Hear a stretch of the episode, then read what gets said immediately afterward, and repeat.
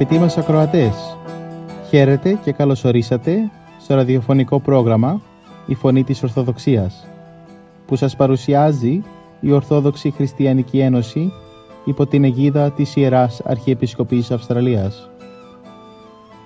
Μεταξύ άλλων θα ακούσετε διδαχές από την Αγία Γραφή, σκέψεις από πατερικά κείμενα και βίους Αγίων. Καλή σας ακρόαση!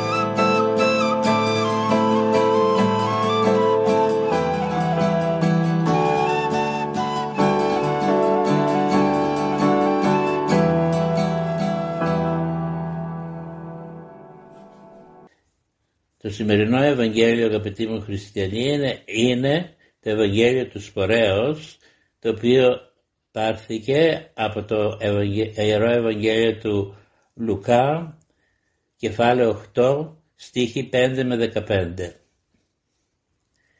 Θα μιλήσουν παραβολές και θα πω πράγματα κρυμμένα από τότε που κτίζονταν ο κόσμος. Στη σημερινή περικοπή του Ιερού Ευαγγελίου ο Κύριος Ιησούς λέει στους Ιουδαίους πώς θα διδάσκει στον κόσμο το θέλημά Του. Με παραβολές, μικρές απλές ιστορίες, παρμένες από την καθημερινή ζωή, όπου κάθε άνθρωπος, κάθε γεγονός και κάθε αντικείμενο είναι μια αλήθεια του Θεού. Στη σημερινή παραβολή ο Κύριος Ιησούς περιγράφει πόσο σπουδαίος είναι ο λόγος δηλαδή η δασκαλία του Θεού. Ένας γεωργός έσπηρε στο χωράφι του σπόρο σιταριού για να καρποφορήσει την επόμενη χρονιά. Αλλά μέσα σε γύρονται τρεις ερωτήσεις. Ποιος είναι ο γεωργός ο σποριάς, ο Κύριος Ιησούς Χριστός. Ποιος είναι ο σπόρος, η διδασκαλία του Χριστού. Και ποιο είναι το χωράφι που δέχθηκε το σπόρο, είναι η καρδιά του καθενός μας. Δυστυχώς μόνο το ένα τέταρτο του σπόρου βλάστησε, μεγάλωσε και έφερε πλούσιο καρπό. Τα άλλα τρία τέταρτα του σπόρου έφεραν φτωχά αποτελέσματα. Ποιος όμως φταίει, ο σπόρος ή ο σποριάς, ούτε ο ένας ούτε ο άλλος, αλλά το χώμα, το χωράφι που δέχθηκε τον σπόρο, δηλαδή οι δικές μας οι καρδιές. Όμως, ένα μέρος του σπόρου έπεσε σε χώμα σκληρό, κοντά στο δρόμο, πατημένο από τους διαβάτες και ό,τι έμεινε το έφαγαν τα πουλιά. Τέτοιοι είναι εκείνοι που ακούν το Λόγο του Θεού, αλλά οι καρδιές τους είναι σκληρές, δεν συγκινούνται, είναι αδιάφοροι για το Θεό και αδιάφοροι για τους άλλους. Ένα άλλο μέρος του σπόρου έπεσε σε χώμα γεμάτο πέτρες, όπου φύτρωσε μεν αλλά ξεράφηκε, διότι δεν είχε υγρασία. Αυτοί είναι οι άνθρωποι που δέχονται τη χριστιανική διδασκαλία, όμως δεν την καλλιεργούν ούτε την ποτίζουν με προσωπική πνευματική προσπάθεια. Έτσι αφήνουν μέσα στην ψυχή τους πάθη αμαρτωλές συνήθειες από το παρελθόν και αδυναμίες του χαρακτήρα τους που σκοτώνουν το σπόρο. Για τέτοιους ο χριστιανισμός είναι μια θεωρία την οποία τελικά την χάνουν διότι ποτέ δεν την δοκίμασαν στη ζωή τους. Οι επιστήμονες της ψυχολογίας μας πληροφορούν ότι τίποτε δεν μένει ζωντανό στη συνείδηση και στην ψυχή του ανθρώπου εάν δεν το έχει ζήσει κανείς στη δική του τη ζωή. Ένα τέταρτο μέρος του σπόρου έπεσε σε έφορη γη, που ήταν όμως γεμάτη αγκάθια και άγρια χόρτα και έπνιξαν το σπόρο καθώς φύτρωνε και δεν έφερε καρπό. Τέτοιοι άνθρωποι φαίνεται ότι δέχονται το Λόγο του Θεού με χαρά και ευχαρίστηση, αλλά δεν έχουν χρόνο για να ζήσουν το θέλημα του Θεού στη ζωή τους. Έχουν όμως χρόνο για τις δουλειές τους, τα πλούτη τους, τις απολαύσεις τους, τις διακοπές τους και πολλά άλλα. Εάν τους ρωτήσεις γιατί δεν ζουν σύμφωνα με το θέλημα του Θεού, η απάντηση είναι δεν έχω καιρό. Αγαπητοί μου αδελφοί, έχετε ποτέ ακούσει η μητέρα να λέει Σήμερα δεν θα δώσω το μωρό μου, ούτε θα του ταΐσω τίποτα, γιατί πρέπει να ετοιμαστώ για το dinner party απόψε. Ή ένας πλούσιος ηλικιωμένος άντρας που περπατά στον δρόμο με παλιά ρούχα και, και τα οποία είναι επίσης και βρώμικα, όταν το ρωτήσεις γιατί δεν πας στο Κεϊμάτ να αγοράσεις ένα καθαρό παντελόνι και ένα πουκάμισο, ούτως ώστε να φαίνεσαι αξιοπρεπής, η απάντηση δεν έχω καιρό να τρώχω στα μαγαζιά για ρούχα. Εάν αυτές οι δικαιολογίες είναι παράλογες, πόσο πιο παράλογες είναι οι δικαιολογίες των ανθρώπων που αρνιούνται να ζήσουν τη ζωή του Θεού; Αλλά ο Κύριος Ιησούς μας προειδοποίησε για τέτοιες περιπτώσεις. Μας λέει προσέχετε τους εαυτούς σας μήπως οι ψυχές σας γίνουν βαριές και ανίκανες να προσέχουν και να αγρυπνούν από φαγοπότη, μέθη και φροντίδες αυτής της ζωής. Κατά Λουκά Ευαγγέλιο, κεφάλαιο 21, στίχος 34. Θα έλεγε κανείς ότι πολλοί από εμάς ανήκουμε σε αυτήν την τρίτη κατηγορία των ανθρώπων της παραβολής. Θα ρίξει σαν να γράφεται και αυτή η φράση για μας τους Έλληνες της Αυστραλίας. Οι πιο πολλοί έχουμε περισσότερα από ό,τι όταν ήρθαμε εδώ. Ζούμε σχετικά υποφερτά, έστω και αν ακόμα παίρνουμε το pension. Όμως τα πράγματα του κόσμου έγιναν τα αγκάθια και τα αγριόχορτα που στραγγάλισαν την πνευματική μας ζωή και δεν μας αφήνουν να ζήσουμε μια αυθεντική χριστιανική ζωή με ευλάβεια και αφοσίωση. Χτίζουμε εκκλησιές, αίθουσες, σχολεία, γεροκομεία, γραφεία πρόνοιας, εκδήλωση της ευσέβειας και φιλανθρωπίας μας, αλλά οι καρδιές μας κρατούν τα αγκάθια, τα πάθη, τα λάθη μας, τα δυναμίες μας, χωρίς να τα έχουμε ποτέ εξομολογηθεί και τα οποία στραγγαλίζουν το Λόγο του Θεού, όπως στραγγάλισαν το σπόρο της σημερινής παραβολής. Τέλος, ένα τέταρτο μέρος του σπόρου έπεσε σε έφορη γη και έφερε καρπό πλούσιο.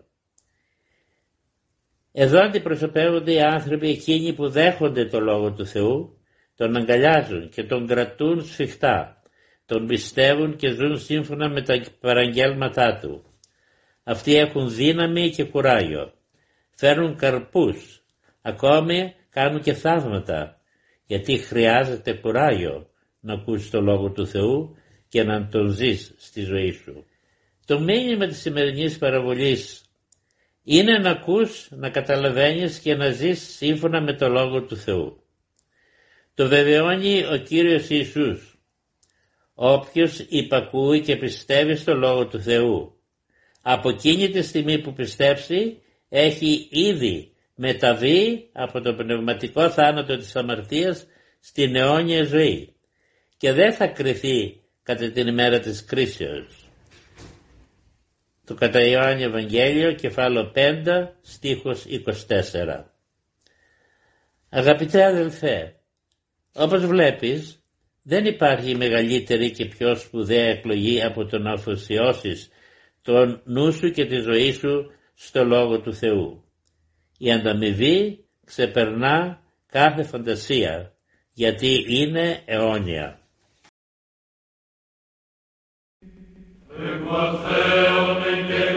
us.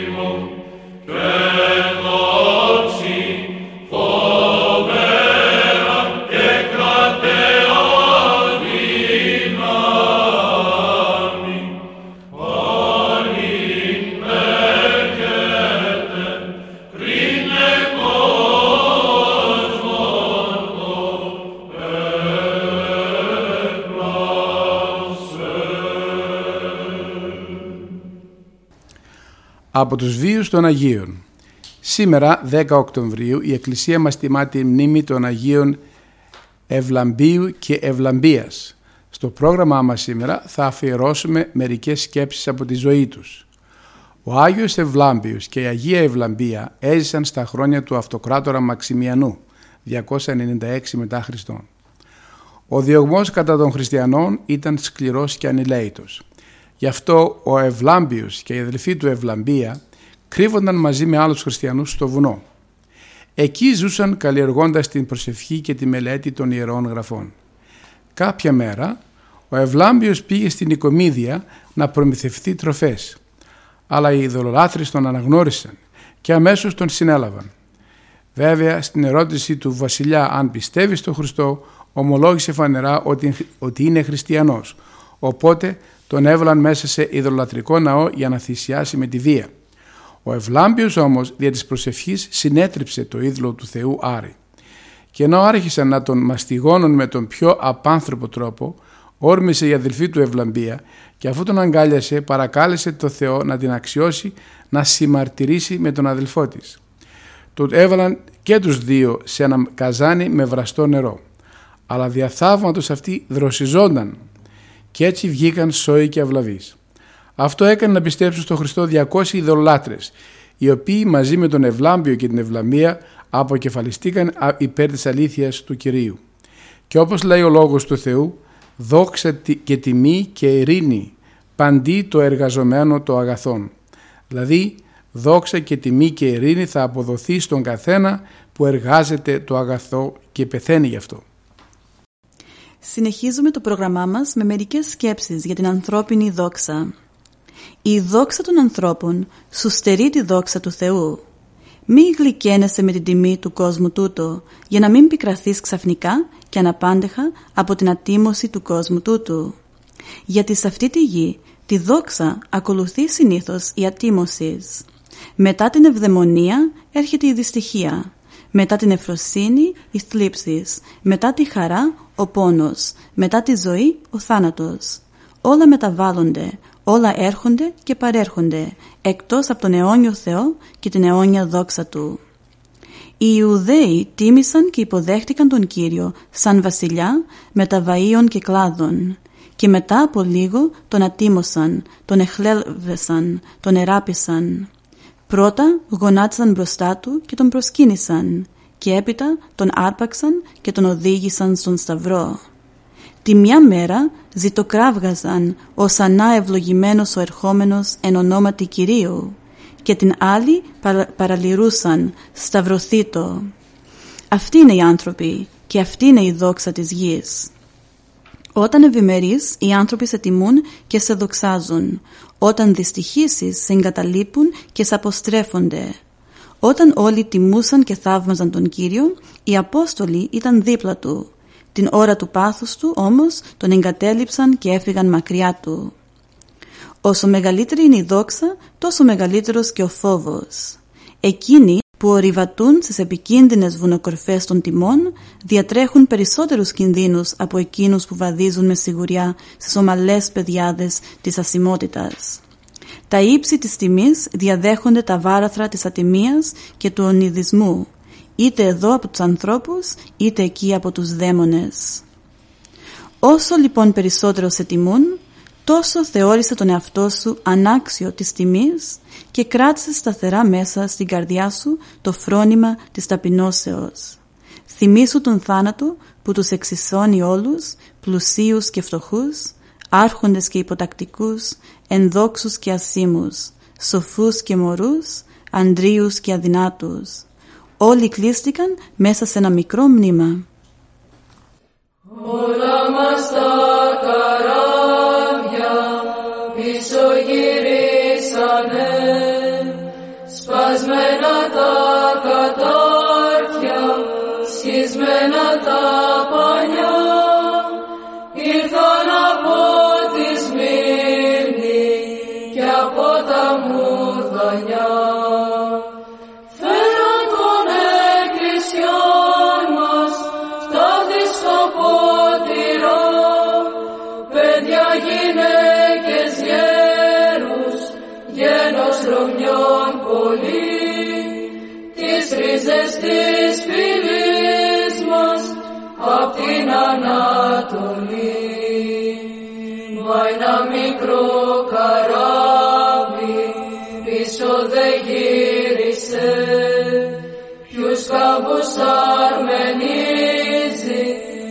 ποια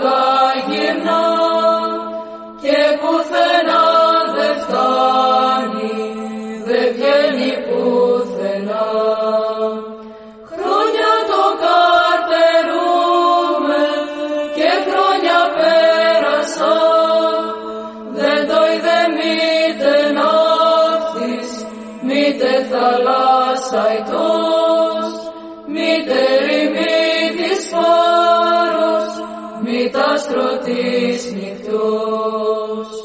Όι Μέο, τα χάνα έχει βουλιάξει, τα χάνα στήχιωσε, δεν θα ξανάρθει τάχα στην πατρική του ακτή.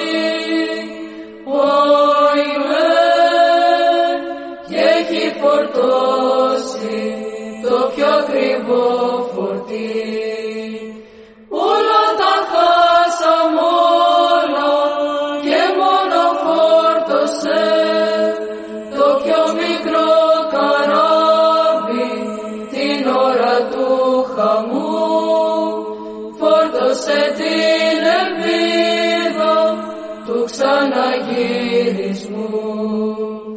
Έλα μικρό καράβι, έλα ξεφόρτωσε, δώσ' μας το θησαυρό σου κι άνοιξε τα πανιά,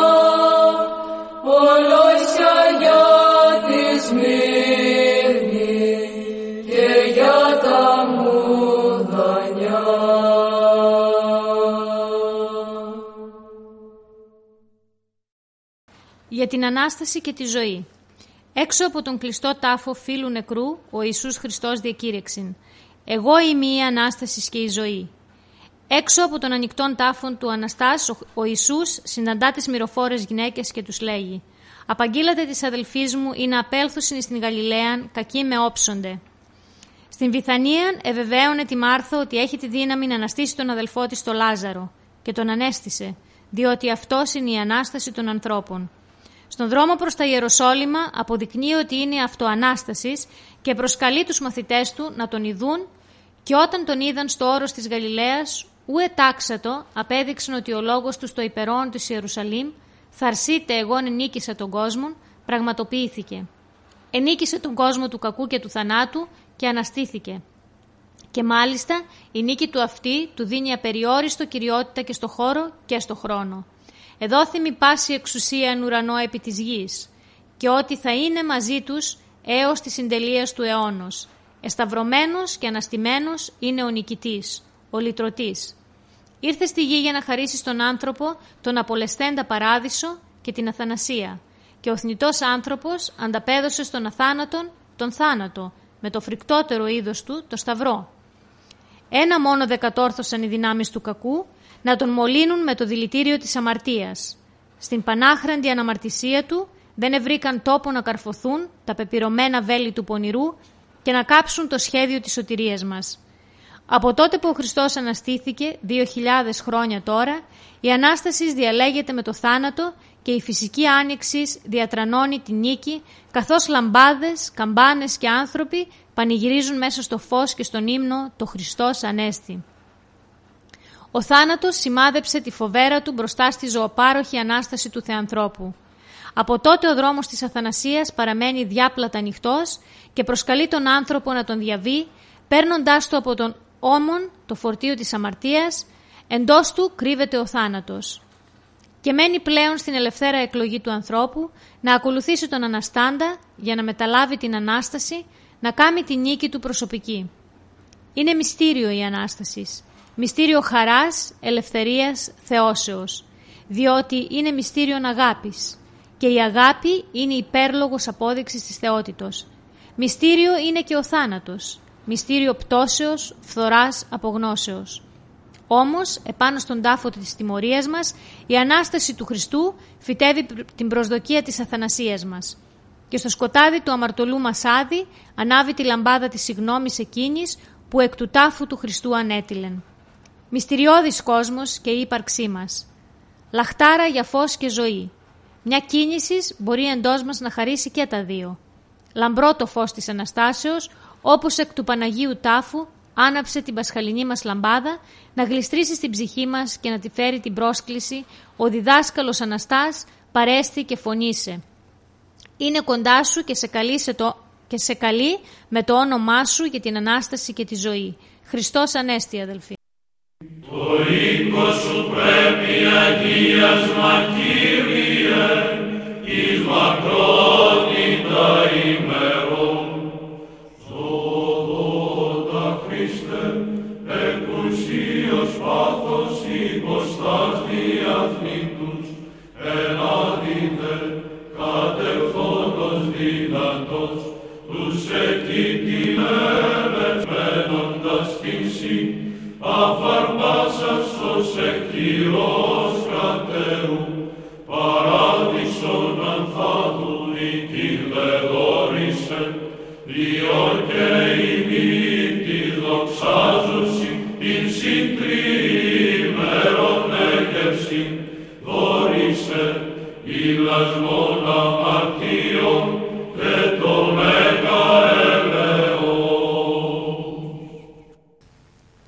Από τους βίους των Αγίων μας. Την ερχομένη Τρίτη 14 Οκτωβρίου η Εκκλησία μας τιμά τη μνήμη του Οσίου Κοσμά του Μελωδού. Στο πρόγραμμά μας σήμερα θα αφιερώσουμε μερικές σκέψεις από τη ζωή του. Από τους κορυφαίους ποιητές της Εκκλησίας μας, ο Όσιος Κοσμάς έμεινε από πολύ νέος ορφανός και υιοθετήθηκε από τον πατέρα του Αγίου Ιωάννη του Δαμασκηνού, τον Σέργιο, που ήταν υπουργός των οικονομικών του Χαλίφη των Αράβων. Και επειδή είχε πολύ δόξα και πλούτο, πήρε στο σπίτι του ένα πολυμαθή διδάσκαλο, τον ιερομόναχο Κοσμά, που καταγόταν από τη Σικελία της Ιταλίας. Σε αυτόν λοιπόν παρέδωσε το φυσικό γιο του Ιωάννη και τον υιοθετημένο Κοσμά για να τους μάθει όσο γίνεται καλύτερα τη θεία και ανθρώπινη σοφία.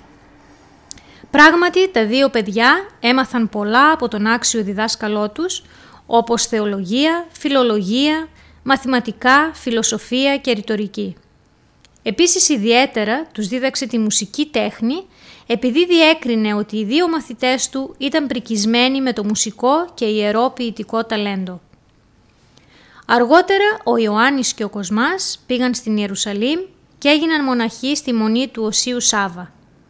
Κατόπιν, ο Μεν Ιωάννης έγινε πρεσβύτερος, ο δε Κοσμάς μετά από πολλές πιέσεις από τη Σύνοδο των Ιερουσαλήμων έγινε επίσκοπος Μαϊουμά, πόλη παραθαλάσσια της Παλαιστίνης, που αργότερα ονομαζότανε Ανθιδών.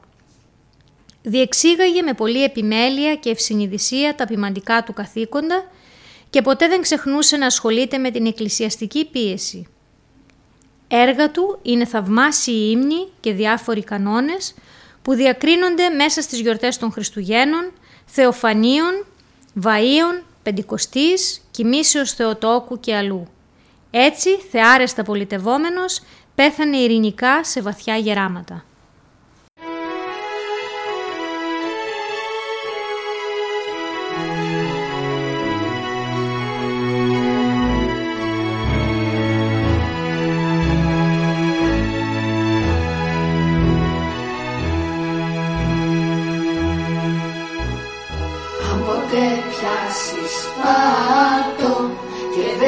Μπορείς να πας πιο κάτω αν αλήθεια πιστεύεις δώσ' του κλώτσο και θα ανέβεις. Ο Θεός μου μη μ' ακρίνεις ο Θεός μου μη μ' αφήνεις. Άμα πέσω γλίτωσέ με κι αν γλιστρήσω σήκωσέ με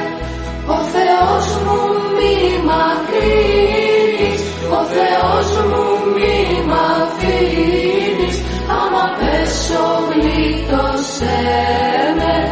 Κι αν γλιστρήσω σήκωσέ με. Με τα μέλια μετάνια και θα ανοίξουνε τα ουράνια με ξομολόγηση και δάκρυ ως του παράδεισου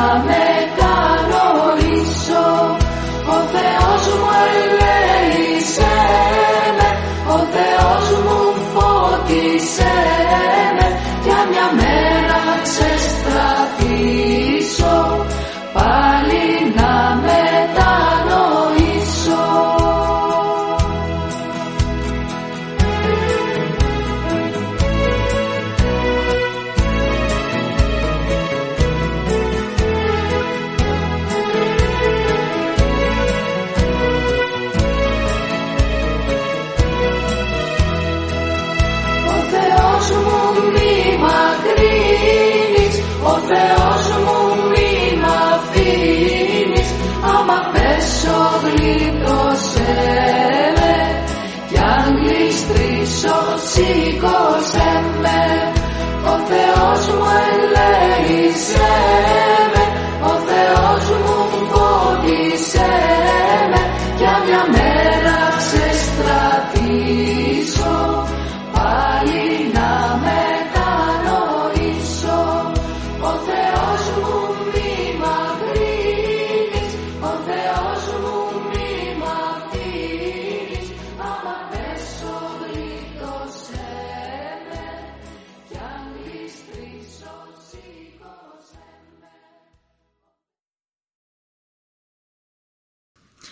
Συνεχίζουμε το πρόγραμμά μας με μερικές σκέψεις για την καθαρότητα της ψυχής. Ο άνθρωπος, για να διατηρήσει την ψυχική του καθαριότητα, πρέπει να αποφεύγει όλα εκείνα τα κακά που τρέφουν τα πάθη, να κόψει δηλαδή τις αιτίες των παθών. Πρέπει ακόμη με την προσευχή και τη μελέτη των θείων γραφών να διώχνει τους ρυπαρούς και βρωμερούς λογισμούς που τον μολύνουν. Το κακό βέβαια δεν θα υποχωρήσει. Αλλά και εμείς δεν πρέπει να αποχωρούμε γιατί έχουμε μαζί μας τον πανταδύναμο Θεό. Ποια δύναμη έχει ο σατανάς μπροστά στην δύναμη του Θεού; Και αυτή που έχει, που τη, του την παραχωρεί ο Θεός, μόνο για να μας δοκιμάζει. Όταν αγωνίζεται κανείς για την καθαριότητα της ψυχής του, δεν πρέπει να σκέφτεται τι θα πούν οι άνθρωποι, αλλά τι θα πει ο Θεός. Οι άνθρωποι έχουν κριτήρια διαφορετικά από τα κριτήρια του Θεού.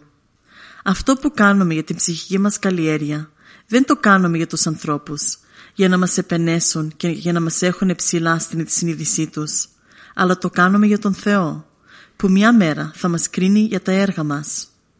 Τότε που θα δώσουμε λόγο για το πώς πολιτευτήκαμε στην ζωή μας.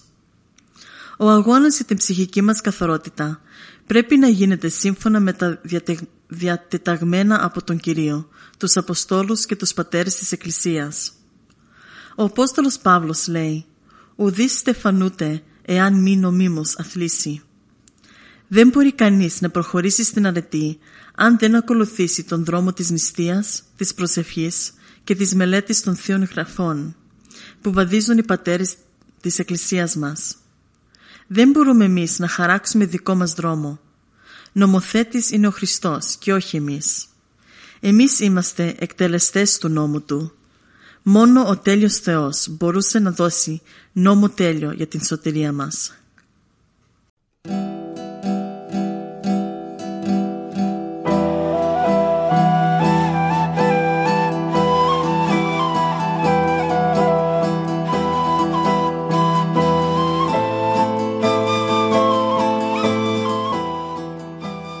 Και εδώ φτάσαμε στο τέλος του προγράμματος. Σας ευχαριστούμε για τη συντροφιά σας. Θα είμαστε και πάλι κοντά σας την επόμενη εβδομάδα. Μπορείτε επίσης να μας παρακολουθήσετε στο Facebook, Spotify και στο YouTube. Κανάλι «Η Φωνή της Ορθοδοξίας». Αγαπητοί μας ακροατές, ο Θεός μαζί σας. Χαίρετε.